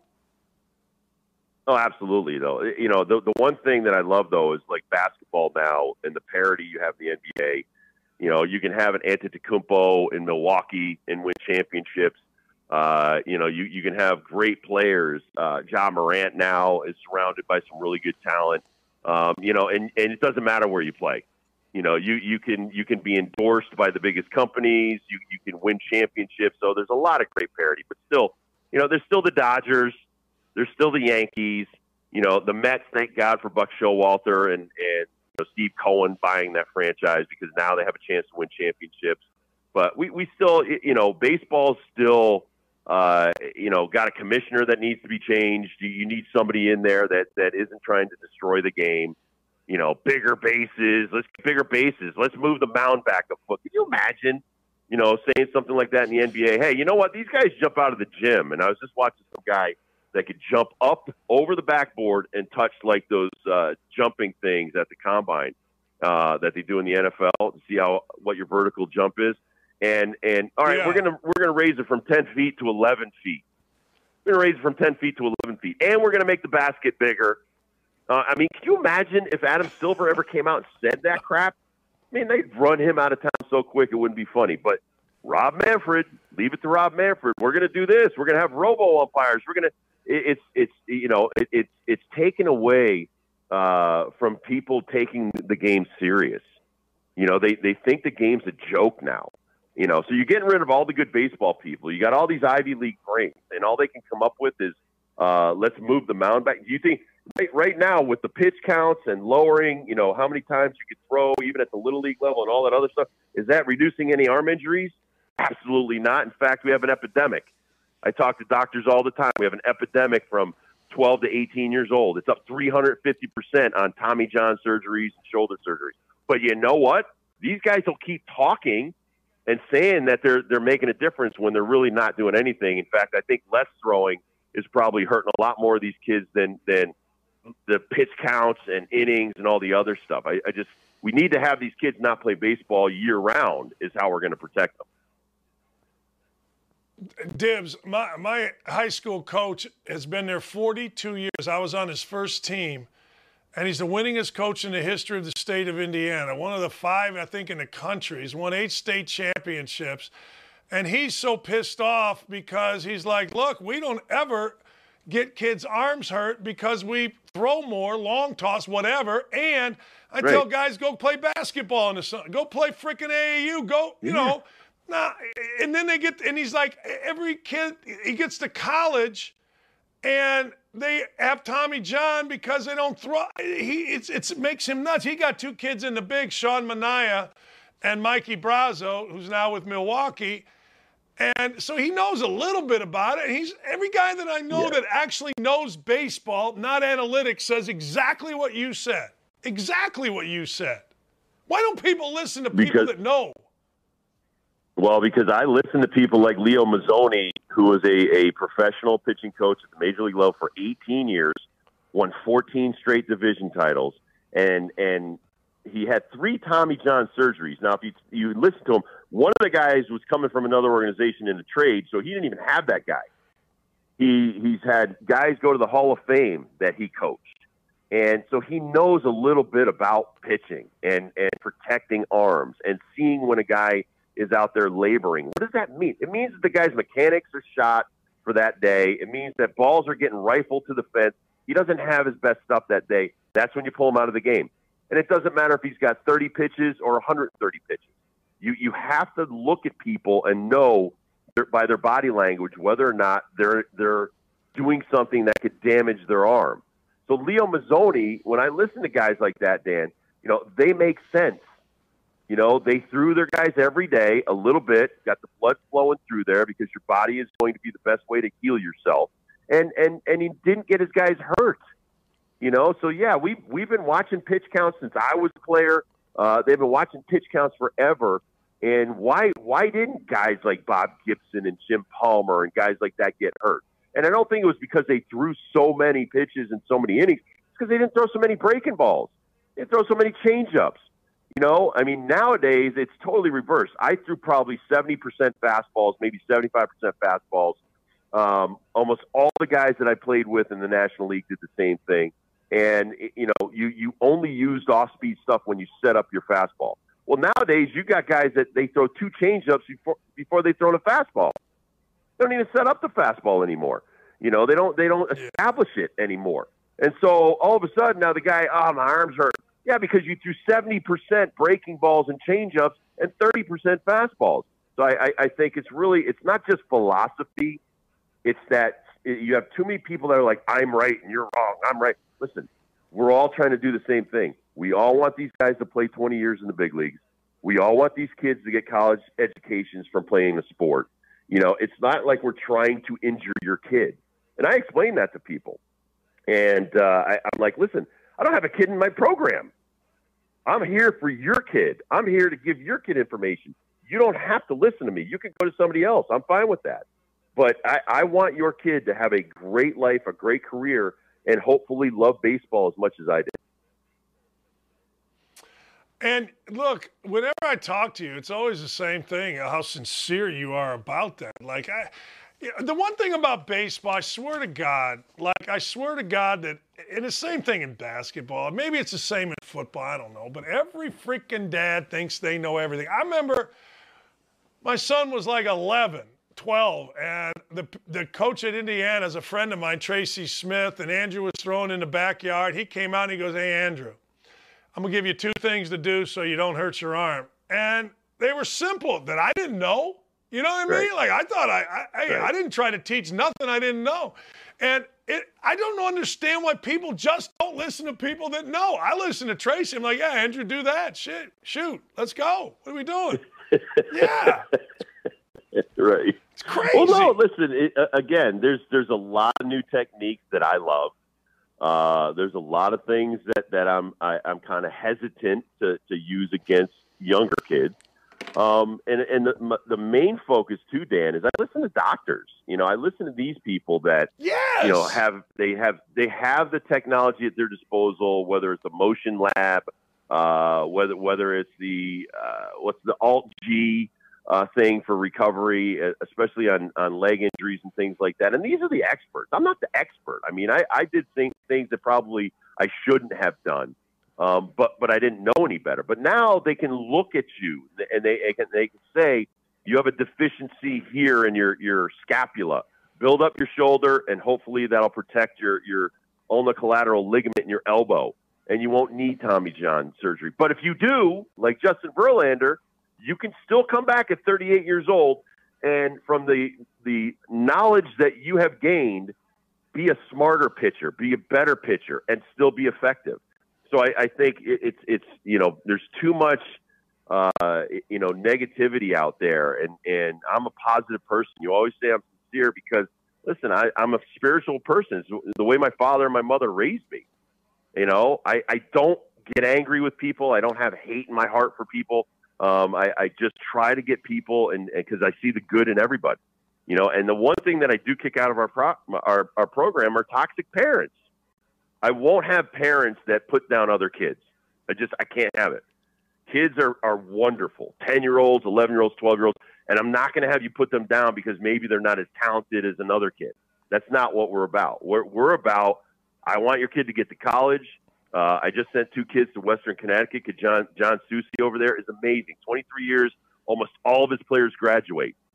He doesn't have a lot of guys that have gone to the major leagues, but they all play college baseball. They all are great. He's trying to build better humans, and they're all graduating college.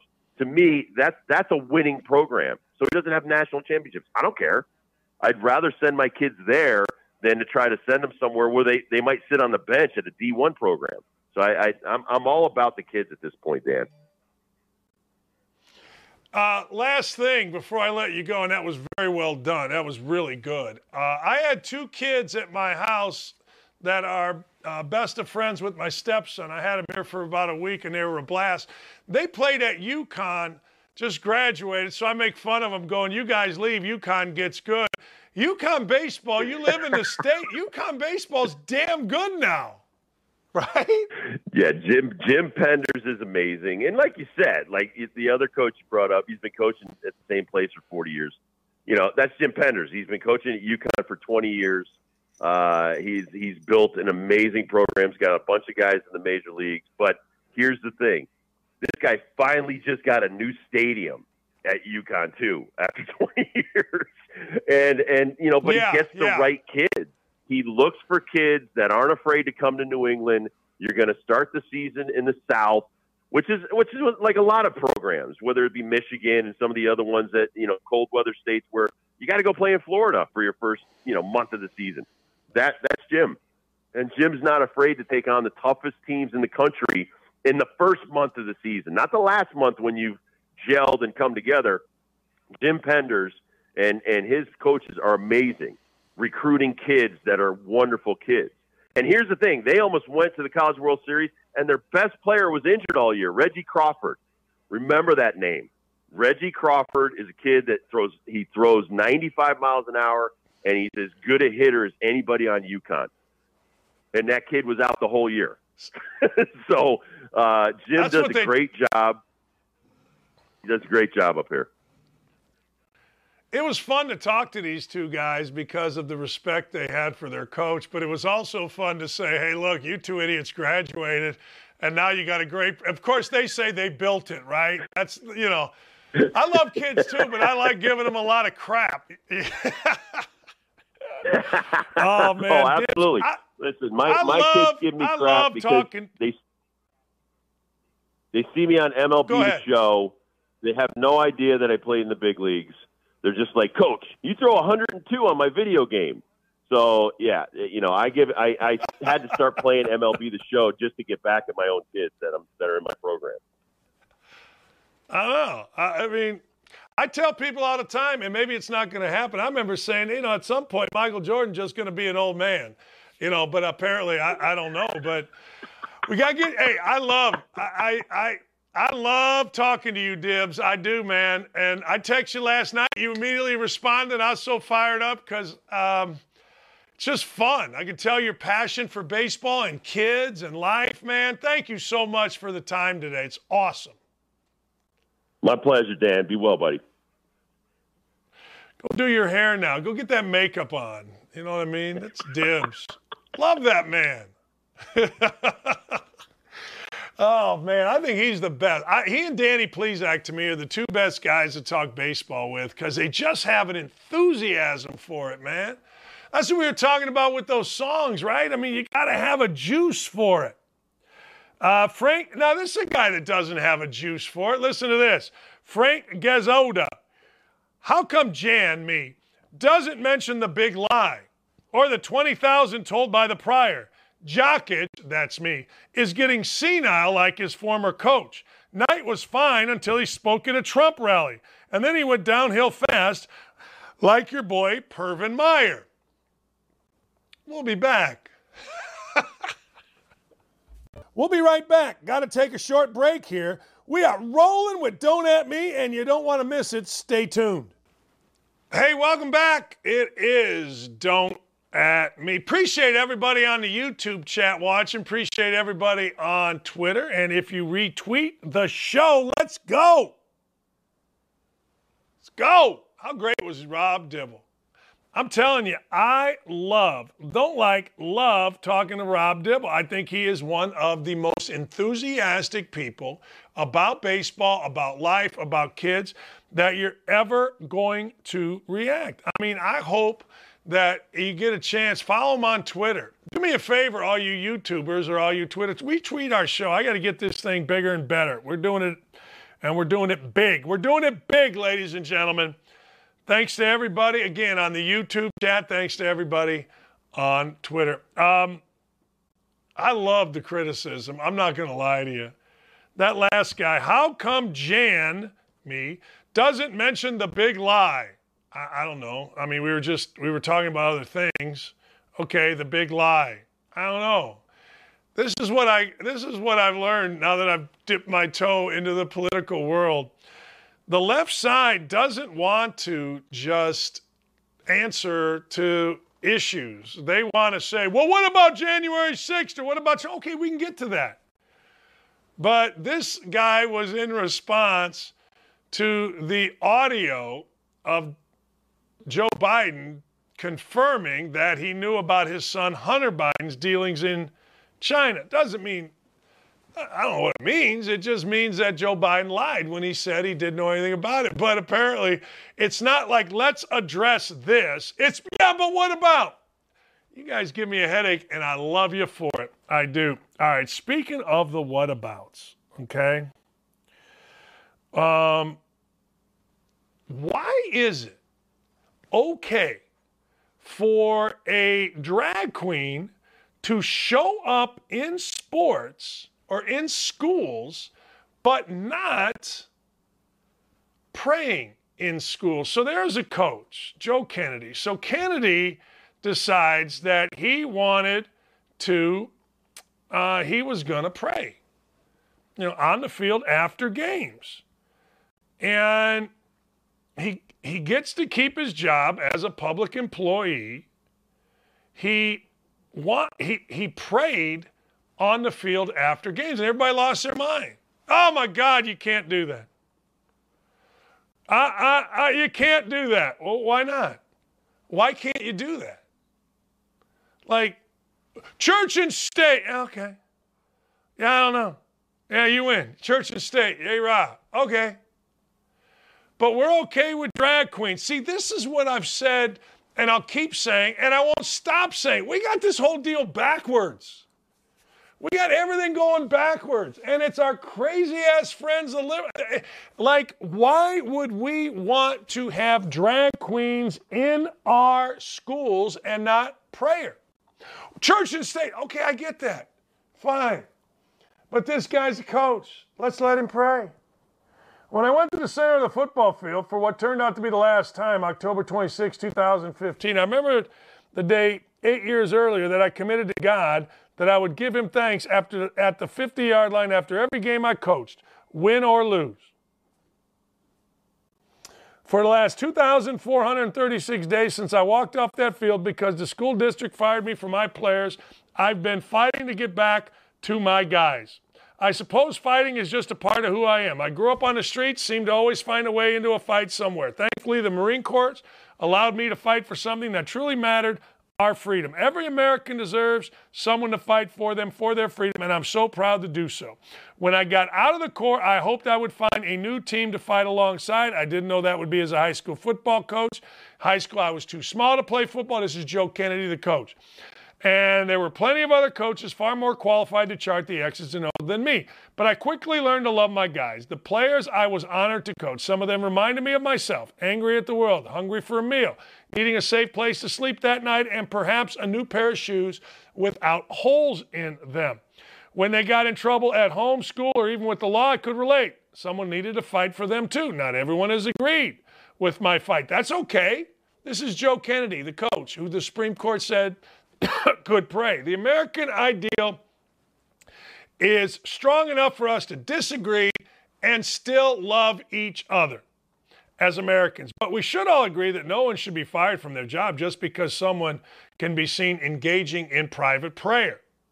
Fights leave scars. As a boxer and mixed martial arts fighter, my nose took a beating from bouts in the ring and the octagon. The pain in this case came from the scars it has left on those closest to me. My wife and kids have taken the brunt of it. When my case started, my kids were attending the school I coached, and my wife was a school district director of human resources. It hurt all of us to go through this, but we did it together. My players felt the pain. For some of them, it meant that no one uh, to stand beside them on their senior night after the district banned me. Why didn't I give up the fight? There was no way that I could. I pushed my guys on the field and never stopped fighting until the whistle blew, to always give it everything they have until the last down. I simply could not give up my fight to compromise the commitment I made to God and keep their respect on the field. I had to keep fighting. All right. There's a lot more. Win or lose, when the whistle blows and everyone shakes hands, you'll find me at the 50 yard line on a knee in private prayer. We don't want that around our schools, mentoring, leading, teaching, but we want some dude dressed up as a chick twerking in front of our children, tucking dollars. I'm telling you, you call me any name you want. We got it all wrong. We getting it all backwards. That's why I said from the start of this, I love this show. And I thank God every day. I do, every morning that I get to do this show. I do. Every morning. When I pull out my Bible, I freaking love being able to do this show where I can comment on things of that nature. I didn't see Malika Andrews break in on ESPN on this historic Supreme Court decision. I didn't see that. All I know is it doesn't fit a narrative. If you want twerking in your schools by drag queens, good for you, man. That's good for you. That's what you want. Great. And it's not like because you want that, that you don't want guys like Joe Kennedy to be able to pray. I totally understand that. I'm not one of the crazy people that's either or, that's trying to provoke a narrative, that's trying to provoke somebody on Twitter. I'm not that. I'm common sense. Always have been, always will be. You can certainly like both you can certainly do whatever you want to do. It's America for crying out loud, regardless of what crazy ass people that Jill Savage yesterday so eloquently spoke about as being insane, and they are at least looking insane, and they are. But I got to tell you, I want more Joe Kennedys. I want more coaches that aren't afraid to mentor. I want coaches that aren't afraid to stand up for personal responsibility. Do yourself a favor, actually listen. The next time one of these high priced, big money college football or basketball coaches talk, actually listen and see what is actually said. See if it's even close to what this guy, Joe Kennedy, went through. Of course it's not. If it were, then you know what you wouldn't have in college football?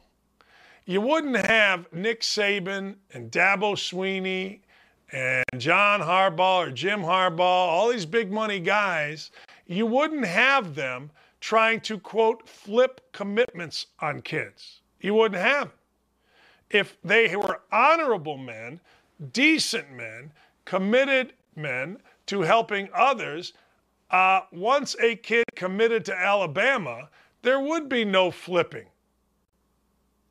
That's what I see. You all see it different.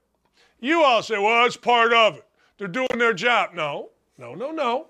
Didn't say they weren't doing their job. What I said was, if they were honorable men, they wouldn't do it. I have never one time in my life hidden behind, well, I'm just doing my job when I did something wrong.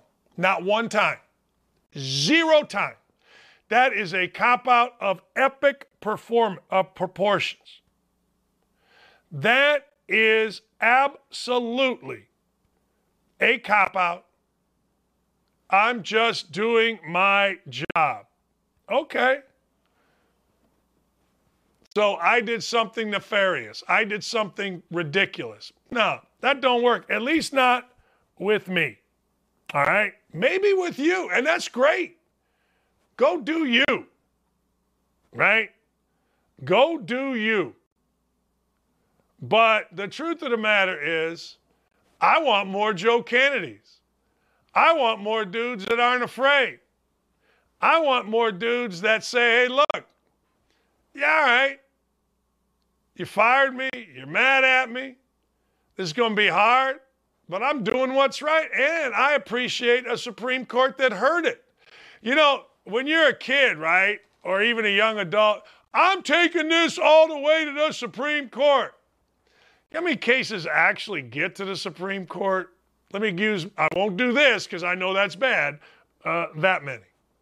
It's like this big funnel comes down and you got barely a hole there for any to get through. I applaud this Supreme Court for hearing the case. I do. I wonder what's going to happen if it hasn't happened already. I wonder if some parents going to stand up and say, "You know what? I send my kids to public school. Why is there some drag queen dancing during school hours? And sue. I'm not calling for that. I have brother, sister that are lawyers, uncle that passed away, judges, cops. I got a family full of that. I'm not calling for that. I'm just asking a simple question. Like a very simple question. And I, I've never wanted to sue anybody. I get that on Twitter people are going to lie about me. It's been happening forever. You did this, you did that, blah, blah, blah, whatever. But I think I would sue somebody. I think I would. I think I would sue somebody if my kids um, decided, or excuse me, if my kids were in school and all of a sudden they got sent to a pep rally where they had a bunch of freaking drag queens shaking their ass, and my kids got to put dollar bills in there. Even if my kids liked it, I think I'd be like, all right, hold on. I'd send my, uh, conversely, I would send my son to go play for Joe Kennedy. I'd send my daughter to go be a manager in his football program. Are you kidding me? We need more. We need far more. You know what I mean? Far more Joe Kennedys than we need twerking frickin' drag queens or naked riding small penised men in pride, quote, pride parades. Ain't nothing prideful about that. We need law enforcement that says, you know what, man? Celebrate all you want, bro. Celebrate all you want, but you're going to have to keep your clothes on. When you're, when you're marching downtown Seattle or Toronto or Indianapolis or wherever the hell you're marching, you're just going to have to keep your clothes on. Not asking that much. How about you have some pride and some empathy for those that have to look at some fat ass, small dicked man? Nobody wants to see that.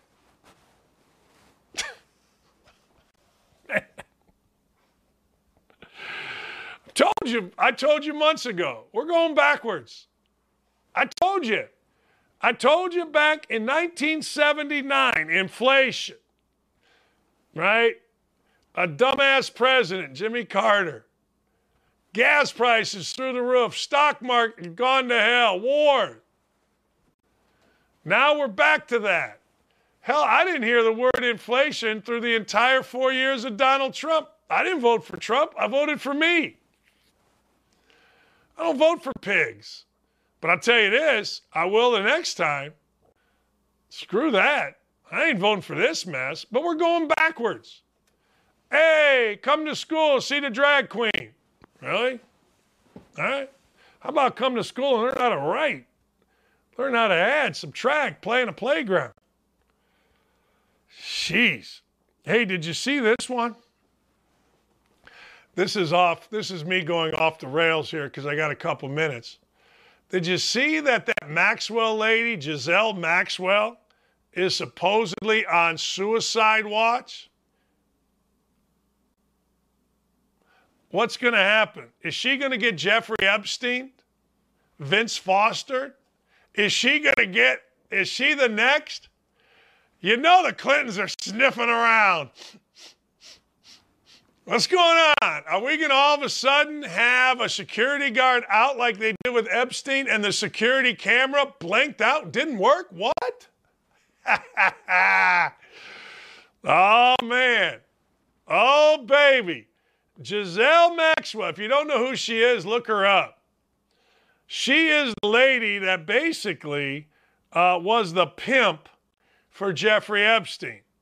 She brought the girls Giselle Maxwell was found guilty 157 days ago. It's now been about 165 of child trafficking, and not one client has been arrested. Not one. Zero. Yeah? You think we're all on level ground here? Shoot, I had articles in the paper when I wouldn't go swimming with some woman that wasn't my wife. I think I'll put it out there right now. Giselle Maxwell didn't kill herself. You know it's coming. I mean, look, I can't believe you'd say that, Dakich. That's unbelievable. Uh, well, I mean, history says, doesn't it? Look up Vince Foster.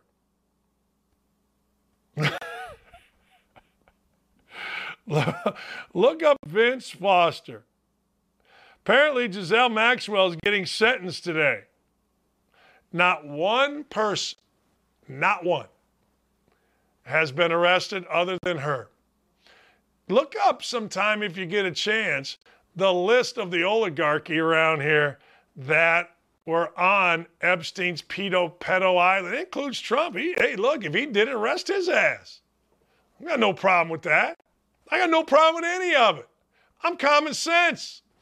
I'm down the road. She's going to be sentenced today, this god awful, horrible woman.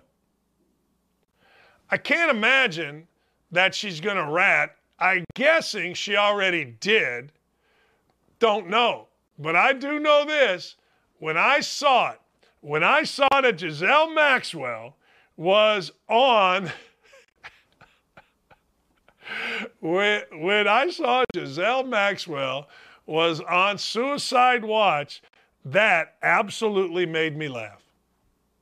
It's like a setup. I don't know, and this will be a hard connection, but back when steroids were in baseball, Mark McGwire tried to get ahead of it by putting this androstenedione in his locker so that when reporters saw it and he got muscled up, he's like, Yeah, I use andro. It was legal.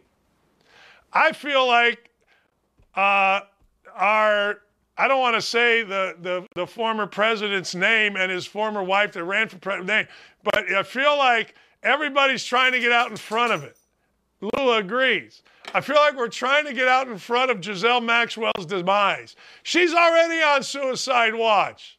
What are you talking about? We couldn't have anything to do with it. Didn't you read that Giselle Maxwell was on suicide watch a month ago? Uh huh. What do we say on this show? Pull this. It does what? It plays jingle bells. So she gets sentenced today.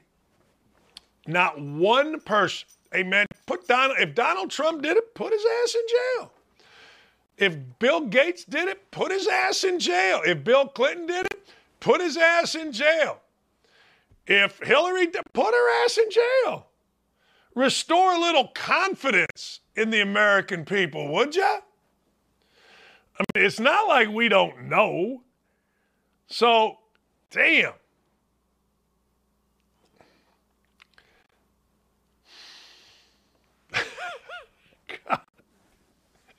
Not one client has been arrested.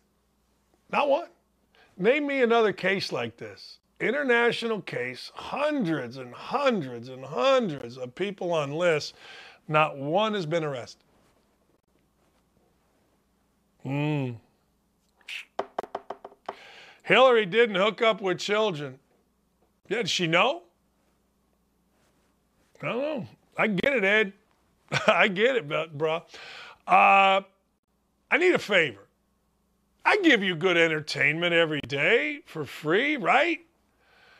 I would like for you, if you can, to go to my bikes program and give a little money. Now, all you got to do, I'm going to show you the way. You go to Indiana Sports Corp. Indiana Sports Corp.org. All right?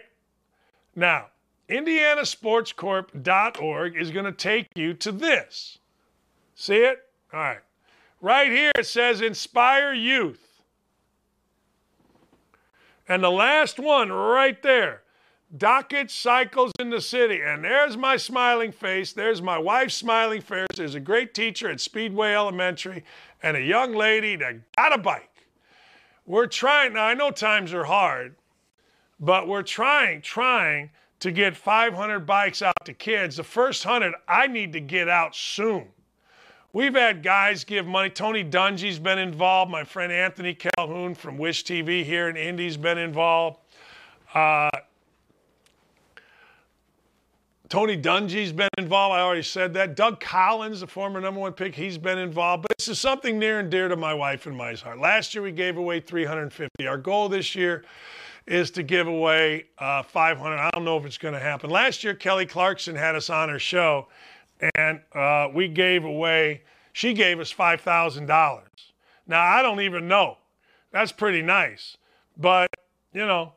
Um, I really appreciated that. We're a little bit behind in our fundraising, all right? And I'm sad about that, but it is what it is, man.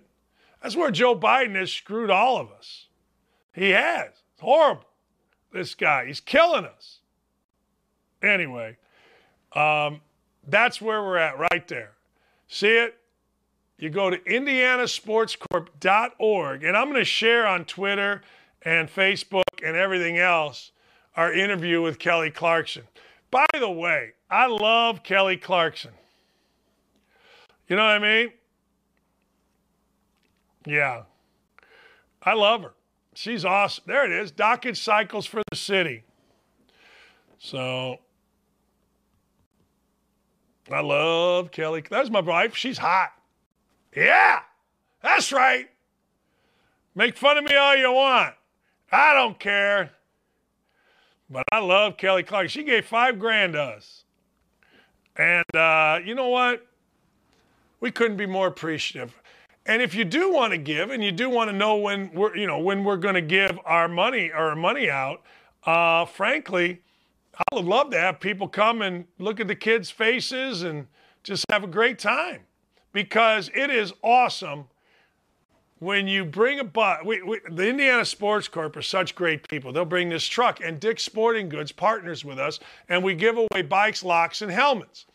So we get we get local programs. They can be schools, they can be boys and girls, whatever. YMCA's, we've done it, and we bring a truck. And Molly Wright and Ryan Vaughn are the two folks at the Indiana Sports Corp that are just awesome. So we'll go there and we'll, we'll line them up, and then kids come out and they see their bikes, and it's really cool. It's really a fun thing. Some kids are so intimidated and shocked they start crying. They do. Some kids are like, oh man, this is awesome, and they take off. You know, it's just awesome. And it all goes to kids in Indianapolis that are underserved, underprivileged, whatever words you want to use. I don't care. Look, all I want to do is get kids bikes because it is summertime and kids need damn bikes. The program started when Lee and I, my wife, driving down the street, saw two kids on bikes. One kid wasn't, he was running along. We started talking about bikes. We immediately talked about it on our show. We probably gave away 100 bikes out of our own pocket, maybe more than that. And then the Indiana Sports Corp got involved, and it was freaking awesome. And now it's just taken off. And we're very, very proud to partner with the Indiana Sports Corp. We're very proud because they're the people that bring the Super Bowl to Indianapolis, the Final Four to Indianapolis, the women's Final Four to Indianapolis, that kind of stuff. And it's just fantastic. So, anyway, um, I thank you if you've given in the past. I thank you if you give now. Um, you know, whatever you can do. It can be five dollars. Basically, what it costs is around two twenty-five to two fifty per bike because we get brand new bikes, we brand new helmets, and brand new locks, and we work with Dick's Sporting Goods to do it. Anyway, what a great show! Rob Dibble was fantastic. Thank you for listening, whether it's on YouTube and watching, whether it's on YouTube or on Twitter. Thanks to Ryan, thanks to Dylan, Davey, and everybody involved. Thanks to Clay and the good folks at Fox News for letting me have this show. I'll be back at it tomorrow from 9 until noon. This has been Don't At Me. I am Dan Dakich, and I'm out.